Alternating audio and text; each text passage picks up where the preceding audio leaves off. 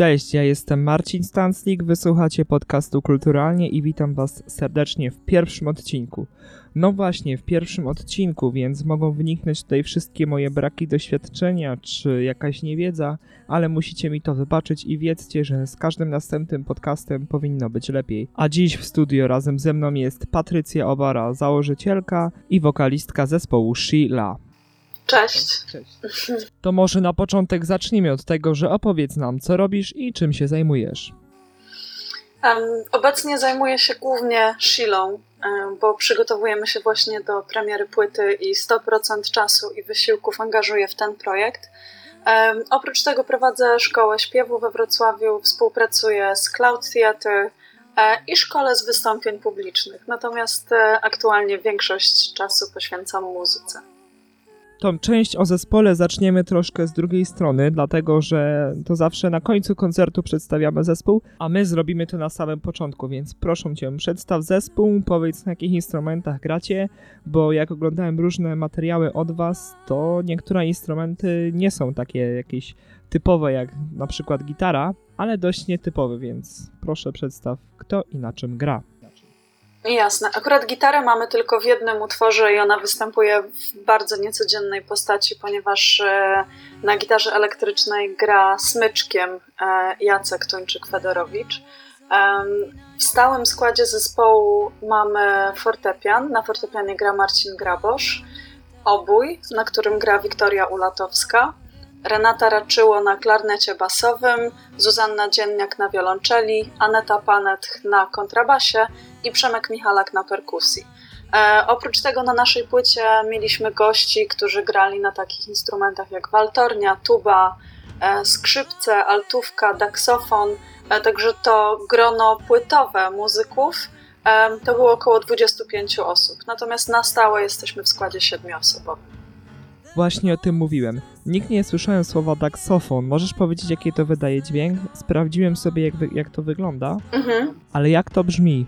Wiesz co, dak- daksofon wydaje takie dźwięki mniej więcej jakie wydaje ork. To znaczy y, on chrumka, piszczy e, i w naszym utworze Mommy and Daddy Left daksofon pojawia się na początku i na końcu e, i gra właściwie w tej piosence potwora, który najpierw chce mm, przestraszyć małe dziecko, małą dziewczynkę, która jest bohaterką tego utworu, a na koniec zaprzyjaźnia się z nią i zasypia jej na kolanach i te dźwięki, które usłyszycie na początku i na końcu tego utworu, to właśnie jest daksofon. Mhm. Stworzyliście cały wasz zespół i całą waszą płytę dzięki porterowi crowdfundingowemu Polak Potrafi, prawda? E, nie zupełnie, bo nasz zespół działa już od dwóch lat e, i projekt... Mhm, mhm. Ale płytę nagraliście dzięki portalowi crowdfundingowemu. Płyta była już nagrana w momencie, kiedy realizowaliśmy akcję na portalu crowdfundingowym. E, Zbieraliśmy środki na dokończenie tego projektu, to znaczy na miksy, masteringi, e, tłoczenie, drukowanie i na drugi nasz teledysk, bo pierwszy też zrobiliśmy z własnych środków. Aha, okej, to może opowiedz, jak udało wam się rozpromować cały produkt, czy całe Sheila na tym portalu? Wiesz co, to był, e, to był miesiąc ciężkiej pracy tak naprawdę i to mówię każdemu, kto e, przymierza się do założenia e, takiej kampanii, dlatego że no, nasza kampania zakończyła się bardzo dużym sukcesem, bo my chcieliśmy zebrać e, 19 tysięcy, takie było nasze minimum. Zebraliśmy 27, czyli 143% tego, co założyliśmy. No i ten sukces powoduje, że wiele osób nas pyta, jak to zrobić i, i że super, i że fajnie, i czy to łatwe to nie jest łatwe. To znaczy, trzeba w sobie e, przewalczyć. Po pierwsze, takie przekonanie, że wiesz, zakładasz akcję crowdfundingową, e, wrzucasz to w internet i rzeczy dzieją się same, e, bo, bo nie jest tak, bo tak jak już powiedziałam, to jest po prostu miesiąc ciężkiej pracy. I teraz druga rzecz, którą trzeba w sobie przewalczyć, to no nie wiem, jakieś opory czy, czy wstyd przed proszeniem ludzi o pomoc, bo tak naprawdę ta praca polegała na tym, że do wszystkich naszych znajomych, bliższych, dalszych e, pisaliśmy osobiste, prywatne wiadomości z prośbą o wsparcie. E, I to dzięki temu ta kampania się udała. Dzięki tym osobom, które będąc blisko czy będąc daleko, e, nie znając naszej twórczości czasami, mówiły: Wiecie co, ufamy Wam, to co robicie jest fajne, chcemy Wam pomóc, chcemy mieć w tym udział. Więc dostaliśmy takie wsparcie od 315 osób łącznie. Mm, Trochę było w tym też e, promocji w mediach. E, Bardzo intensywnie pracowaliśmy w mediach społecznościowych, żeby ta kampania była widoczna. E, Natomiast mam wrażenie i poparte dowodami, że jednak największe efekty dało osobiste zaangażowanie członków zespołu. Okej, to pogadamy o płycie. Nazywa się Stories, czyli historie. Płyta podzielona jest na dwie części. Pierwsza z nich to Retrospect, a druga to Anderson Retold. Opowiedz troszkę o każdej z nich, jaka jest ich geneza i co kreowało tobą, gdy tworzyłaś teksty, bo to ty tworzyłaś teksty. Tak, tak, tak. Mhm. Em, wiesz, to na początku w ogóle nie miał być koncept album, nie? Na początku to miała być e, zwykła, mała płytka, wiesz, parę piosenek, e, małe wydawnictwo. Ja byłam pewna, że wiesz, dwa tygodnie uwiniemy się z robotą. E, natomiast jak zaczęliśmy to nagrywać, to to zaczęło rosnąć i zaczęły się pojawiać nowe utwory, zaczęło się rozszerzać instrumentarium, e, zaczęło się to z płyty zamieniać w koncept album. E, Tej płycie towarzyszyć będzie książka. I to będzie książka, w której znajdą się zarówno opowiadania, jak i poezje, jak i grafiki ręcznie tworzone przez, przez rysowników współpracujących z nami. Mm, I mm, jednym, jedną, jedną z rzeczy, które wydarzyły się w trakcie tworzenia płyty, e, było to, że trochę z dystansu spojrzałam na ten materiał, zastanawiając się, e, jak te utwory się mogłyby na te płyty dwie, bo już wiedziałam wtedy, że będą dwie, jak mogłyby się na te dwie płyty rozłożyć i e, zauważyłam, że one, mm, czy zrozumiałam, że one się wpisują w dwa takie nurty. Pierwszy nurt to jest opowieść o miłości, ale nie tak jak się o miłości teraz najczęściej opowiada, czyli w kolorze złota i różu, e, tylko o miłości w kolorach szarości i czerni, czyli o miłości, która się kończy, mm, której nie da się już uratować. I to jest właśnie retrospekt. E, Natomiast e, druga grupa utworów odnosiła się jakoś do bycia kobietą e, dzisiaj i teraz i tutaj, czyli bycia kobietą w tym kraju, w tym czasie, w tej rzeczywistości. Mm, Odnosiła się do tego, e, jakie, z jakimi demonami trzeba walczyć, e, jakie demony mamy w sobie od dzieciństwa, e, wyczytane właśnie z baśni Andersena na przykład, stąd Andersen Retold, jakie demony społecznych oczekiwań nam towarzyszą na każdym kroku. Tam są na przykład piosenki o walce z anoreksją, o milczeniu wobec przemocy domowej, ale też ostatecznie o wyzwoleniu się z tego i e, znalezieniu drogi do własnego wnętrza. Dla mnie te dwie płyty łącznie, te dwie historie łącznie, czyli ta historia o końcu miłości e, i historia o walce z demonami, e, łącznie razem tworzą historię o dojrzewaniu człowieka.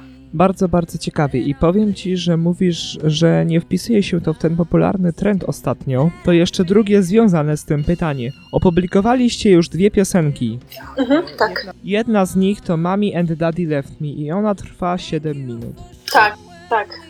Chcieliście przedstawić tekst, pójść razem z nim, bo nie jest to ostatnio popularne, że normalna piosenka, dajmy to w cudzysłowie, normalna trwa 4 minuty, wasza trwa 7. No właśnie, dobrze, że to zauważyłeś. E, Powiem ci, że połowa piosenek na tej płycie ma 7 minut, e, więc to są długie formy. Mm, Ja zawsze mówię, że e, te nasze utwory to są utwory epickie, ale nie w znaczeniu, e, w jakim teraz się używa tego słowa, czyli epicki, czyli w znaczeniu super ekstra fajny, tylko w znaczeniu, wiesz, epika, liryka, dramat, nie? To mam na myśli używając słowa epicki. Że, bo wiesz, utwory słowno-muzyczne, powiedzmy, z reguły wpisują się w gatunek liryki.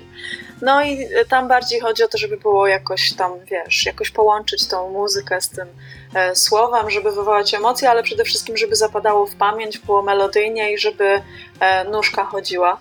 E, natomiast u mnie od początku mm, chodziło o tekst i te teksty powstawały czasem z muzyką od razu, czasem niezależnie od muzyki. Muzyka powstawała na drugim etapie e, tworzenia utworu E, i ta muzyka była programowana w taki sposób, żeby wyciągać z tekstu to, co jest w nim najważniejsze. I e, na przykład w Mommy and Daddy Left, czyli w tej jednej z piosenek e, promujących płytę, e, już wspominałam o niej, to jest opowieść o tej małej dziewczynce, która jest opuszczona przez rodziców e, i odkrywa, że jej szafę zamieszkują różne potwory i ona się ich strasznie boi, ale w końcu odkrywa, że żeby przetrwać, e, musi się z tymi potworami zaprzyjaźnić. I e, w tym utworze na przykład perkusista miał zakaz grania na czymkolwiek e, oprócz tomów i bardzo musiał walczyć z nawykami, żeby od czasu do czasu nie uderzyć w talerz. E, I tam też zaprosiliśmy waltornistę e, i właśnie Jacka, który grał na tej gitarze elektrycznej smyczkiem, e, bo chodziło o wrażenie takiego, wiesz, mm, pójścia na wojnę.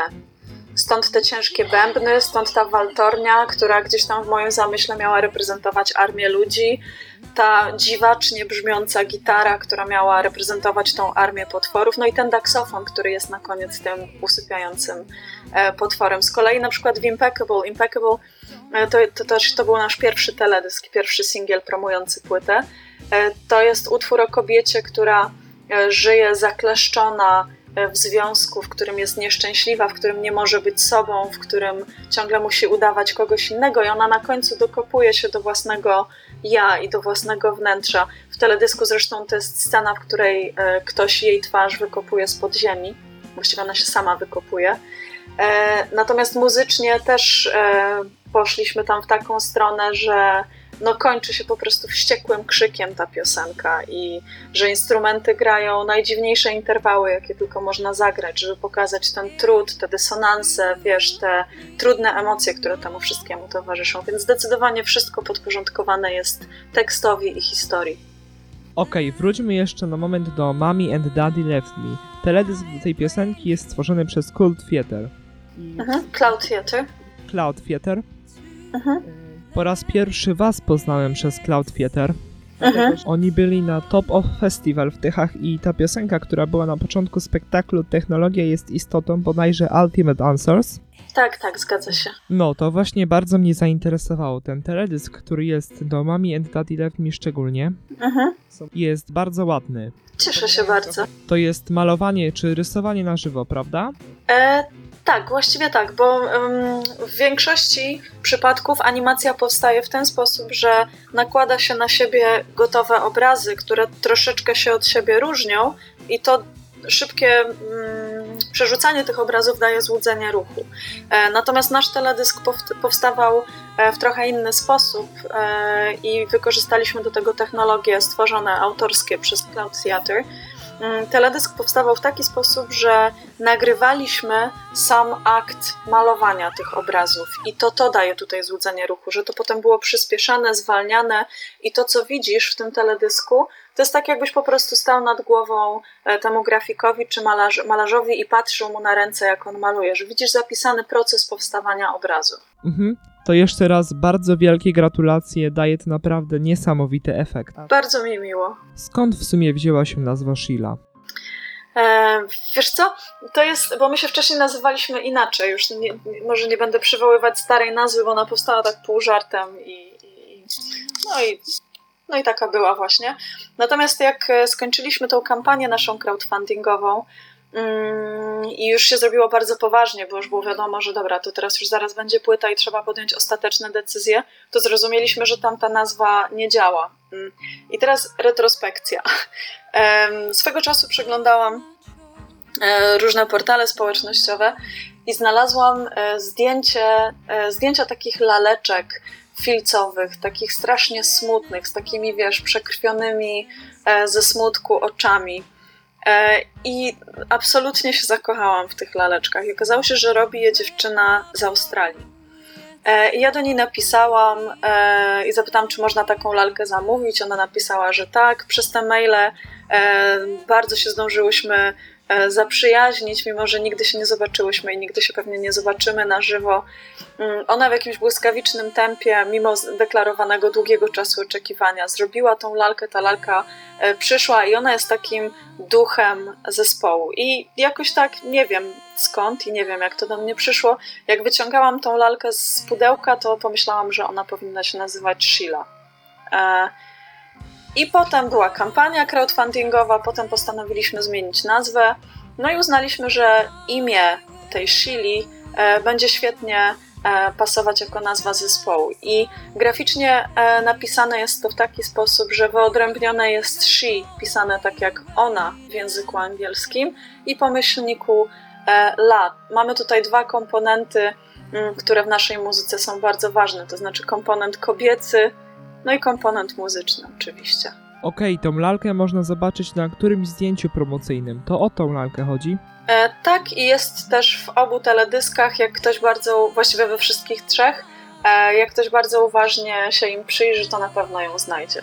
Okej, to teraz tak. Na pewno śpiewasz, a czy grasz na jakimś instrumencie? E, trochę gram, ale bardziej e, użytkowo niż scenicznie. To znaczy gram na tyle, że potrafię usiąść do pianina i sobie napisać piosenkę, natomiast na koncercie uważam, że lepiej, żeby zagrał ją pianista. Czyli śpiewasz i grasz i uczysz tych rzeczy, właściwie bardziej śpiewania.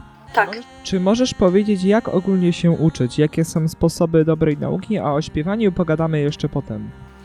E, sposoby dobrej nauki śpiewu, czy w ogóle? Na razie ogólnie. Na razie ogólnie, w ogóle sposoby nauki. Czy to, na, Mhm. czy to na instrumencie, czy śpiewu, czy nie wiem, matematyki, angielskiego, niemieckiego, czy czegokolwiek. Wiesz co, no, pierwsza i podstawowa rzecz to uwierzyć w to, że można się tego nauczyć, bo bardzo często sami sobie stwarzamy e, takie psychiczne bariery, uważając, że na coś jest za późno, albo że nie mamy talentu, albo że nie wiem, tam jeszcze milion rzeczy można sobie wymyślić, więc przede wszystkim trzeba sobie dać prawo do tego, żeby się nauczyć. Jest e, cudowne takie zjawisko w naszym organizmie występuje, em, jakim jest neuroplastyczność e, mózgu. To znaczy, mózg się całe życie przebudowuje i jeżeli się uczymy, to tworzą się dodatkowe połączenia e, neuronalne i ta wiedza e, się utrwala i zdobyw- zdobywamy te umiejętności. Mm, Natomiast potem to już wszystko kwestia e, odpowiedniego podejścia do samego procesu nauki. Z takich błędów często popełnianych w nauce jest to, e, że nie ćwiczymy, albo ćwiczymy nieregularnie, albo ćwiczymy e, źle. To znaczy, zamiast ćwiczyć ten fragment, który nam nie wychodzi, dajmy na to, wiesz, chcesz się nauczyć na pamięć tekstu, e, umiesz dwie zwrotki, w trzeciej się zacinasz. To zamiast powtórzyć 10 razy trzecią zwrotkę, to za każdym razem zaczynasz od pierwszej, no bo w tym już się czujesz pewnie, więc e, zaczynasz od tego, tylko że jak dochodzisz do trzeciej, no to mózg już jest zmęczony e, i ta trzecia zwrotka nie chce ruszyć do przodu, wtedy się zniechęcamy, e, no i powstaje jakieś błędne koło. A dużo, dużo sensowniej byłoby zacząć od tego e, fragmentu, który nie działa, a potem połączyć go z tymi, mm, które działają. Fajnie jest też w nauce znaleźć sobie odpowiednią dla siebie motywację, bo nie każdego motywuje to samo i nie każdy chce osiągnąć te same cele. Ja to zrozumiałam a propos tego, co powiedziałam w poprzednim pytaniu. E, Zrozumiałam to przy okazji nauki gry na pianinie. Ja zaczęłam się uczyć dosłownie dwa lata temu. E, I nie każdy, kto siada do pianina, żeby nauczyć się grać, chce być pianistą. Nie? Są takie osoby, które chcą poznać e, podstawowe akordy i mniej więcej ogarnąć o co chodzi na tym instrumencie, bo chcą sobie pisać piosenki albo chcą sobie przyakompaniować, jak ćwiczą wokal. E, I wtedy też do motywacji i do celu danej osoby e, trzeba dopasować metodę. Chyba nie ma nic gorszego w nauce niż uniwersalizacja, bo, bo to chyba jest to, co nie działa w naszych szkołach, że niezależnie od tego, kim jesteś, czego pragniesz, e, jakie masz zdolności, to każdego uczy się w ten sam sposób i to nie może się skończyć dobrze. Teraz przejdziemy do śpiewu. Słyszałem, że każdy wokalista ma swoje metody pracy nad głosem. Czy możesz uchylić rąbka twojej tajemnicy? Jak ty ćwiczysz głos, jak go rozgrzewasz, jak nim pracujesz, jak przygotowujesz się do koncertu czy do nagrania piosenki? Em, Ja w ogóle uważam, że śpiew to nie tylko głos, że w śpiewaniu uczestniczy całe ciało. I zresztą to nie jest tylko moje zdanie, to jest, e, to jest też wiele, wiele dowodów e, na poparcie tej teorii. Mm, I tym też się kieruję, jak uczę śpiewu, i tym też się kieruję e, we własnej praktyce. Natomiast właśnie oprócz tego, że w śpiewie uczestniczy całe ciało, to jeszcze dla mnie ważne jest, żeby nie zapominać, że przede wszystkim w śpiewie uczestniczy e, głowa i serce. Mm, To znaczy, głowa często ten śpiew utrudnia i blokuje, a serce go ułatwia i serce otwiera. Chodzi mi o to, że e, jeżeli śpiew jest oderwany od naszej emocjonalności, e, to pojawia się dużo blokad do tego, żeby, żeby śpiewać dobrze. Mm, Dużo o tym można przeczytać w książkach dotyczących techniki Aleksandra. Mm, Tam bardzo jest takie e, no jakby fundamentem tej całej techniki jest takie założenie, że tak naprawdę to każdy potrafi śpiewać i każdy organicznie tą umiejętność ma i śpiewać czysto i e, śpiewać dźwięcznie i ładnie. Natomiast mamy wtłoczone różne przekonania, e, które powodują, że sami sobie to uniemożliwiamy, na przykład nieprawidłową postawą ciała, albo zaciskaniem mięśni e, szyi, albo unoszeniem barków, albo nieużywaniem brzucha e, i, i podparcia z mięśni brzucha. Jeżeli te bariery się powyłącza i pousuwa, e, to tą naturalną zdolność śpiewu e, odzyskujemy, więc e, no ja przeszłam jakąś tam drogę, ja zac- zaczęłam się uczyć, nie chodziłam do szkoły muzycznej jako siedmiolatka. Tak naprawdę odkryłam, że chcę śpiewać mając lat naście i wtedy zaczęłam dopiero rozwijać swój głos. Natomiast w ostatnich może nie latach, ale miesiącach e, pracuję głównie nad ciałem, raczej nad ciałem niż nad głosem. To znaczy, żeby właśnie pozbyć się tych blokad, tych barier e, i żeby ten głos z tego ciała uwolnić. Czy uważasz, że istnieje coś takiego jak talent? Czyli żeby śpiewać świetnie, trzeba mieć jakiś nie wiadomo jaki wrodzony talent, czy grać na instrumencie, czy malować, czy robić cokolwiek. Trzeba mieć nie wiadomo jaki talent? To prawda? Wiesz co, można, znaczy, ja wiem, wiem, że jest takie przekonanie, że niektórzy się rodzą i to mają, e, ale ja bym to raczej nazwała pewnymi predyspozycjami, że niektórzy z nas mają pewne predyspozycje, w związku z czym pewnych e, zdolności, e, pewne zdolności jest nam łatwiej nabyć, w związku z czym wcześniej zaczynamy, w związku z czym wcześniej jesteśmy mistrzami. E, Natomiast inni predyspozycje mają w innych kierunkach, więc się u nich te umiejętności zaniedbuje. I dziecko, które śpiewa od drugiego roku życia, wiadomo, że jak będzie miało 20 lat, to będzie mu to przychodziło łatwiej niż komuś, kto zaczyna dopiero mając lat 20. Natomiast mm, z mojego doświadczenia wynika, że to jest wszystko wyuczalne i mm, w mojej szkole śpiewu zawsze podaję taki przykład ucznia, który przyszedł. On miał wtedy 19 lat rzucił szkołę, rzucił wszystko i postanowił, że będzie grał na stricie i będzie żył z muzyki. No i jak zaczął śpiewać na tej lekcji, to on nie potrafił czysto zaśpiewać ani jednego dźwięku i on nawet nie wiedział, że nie śpiewa czysto. On myślał, że wszystko jest ok, natomiast po prostu e, no, no, nie był nawet blisko ok. E, no i zabraliśmy się do pracy i on ćwiczył i pracował, e, rozwijał się i minął nieco ponad rok. E, No i dzisiaj właśnie kończy pierwszy semestr e, w szkole jazzu, e, do której się dostał. Także wszystko jest wyuczalne. Okej, to bardzo miło mi to słyszeć, bo ja też takie zdanie podzielam. Cieszę się. talent to po prostu predyspozycje. Mhm. Chciałem właśnie zapytać o tę osobę, która ma bliższy dostęp do takiego śpiewania. To teraz płyta będzie po polsku czy po angielsku? Piosenki są po angielsku, natomiast teksty w książce towarzyszące temu wydawnictwu, czyli te wszystkie opowiadania, poezje i tak dalej, są po polsku. Okej, celujecie bardziej w polskiego odbiorcę czy zagranicznego? Jako międzynarodowy zespół czy zespół typowo lokalny?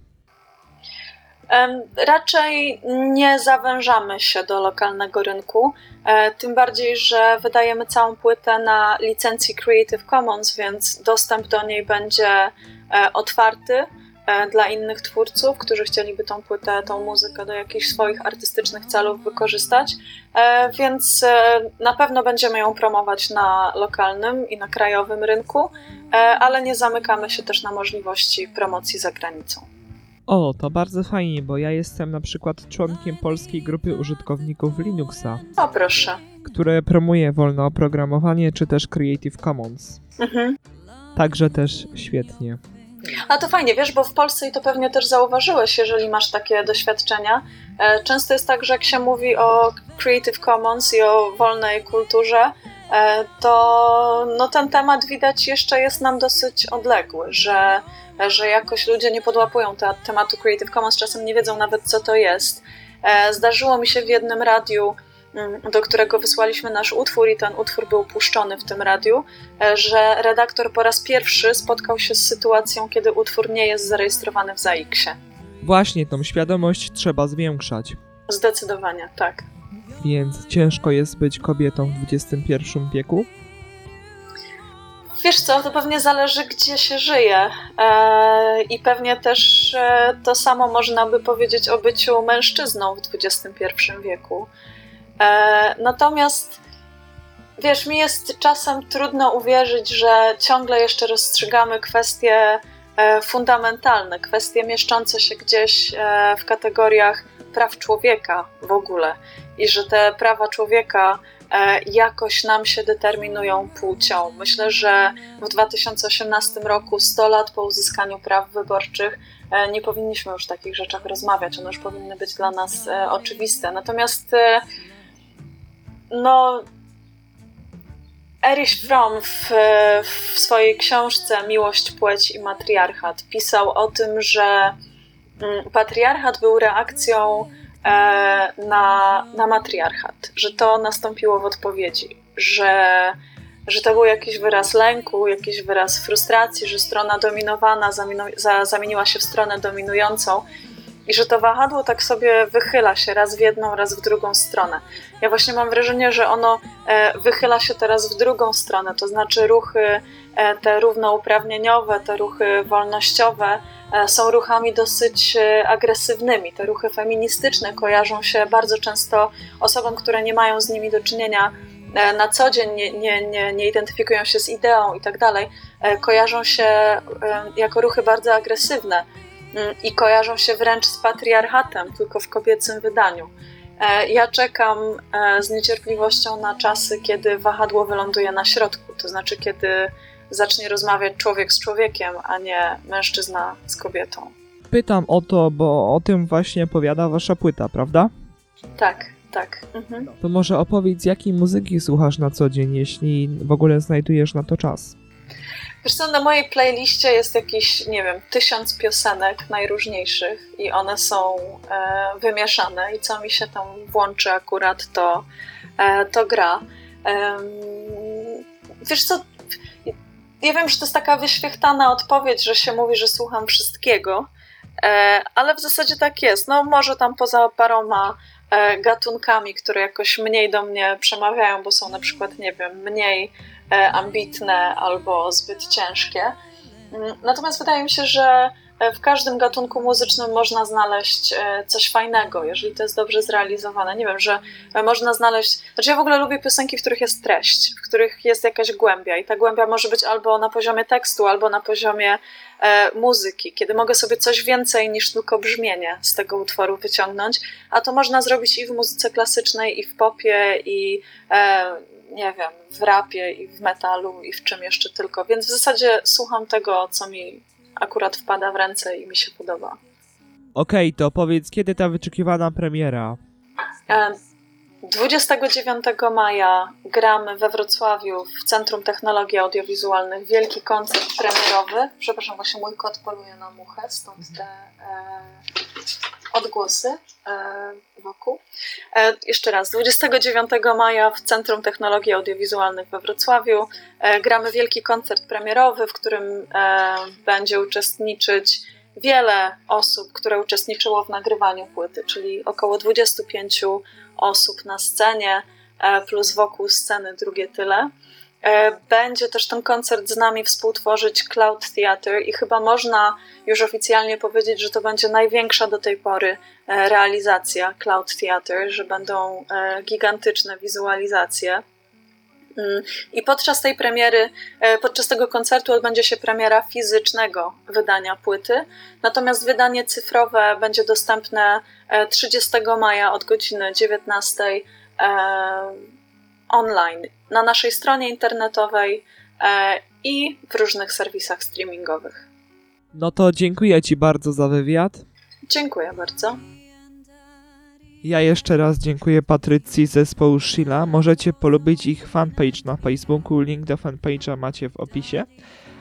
A podcast publikowany jest na Ankorze, co wiąże się z tym, że możecie zrobić call-in, czyli po prostu wiadomość głosową. Jeśli macie jakieś podpowiedzi, pytania czy sugestie, możecie je tam właśnie wysłać. A jeśli chcecie, wolicie pisać, to możecie wysłać maila na kulturalniepodcast.aol.com kulturalniepodcast.aol.com Ja Wam bardzo dziękuję Pamiętajcie o tym, żeby zostawić gwiazdkę, dodać link y, RSS do waszego odtwarzacza i do usłyszenia w następnym odcinku.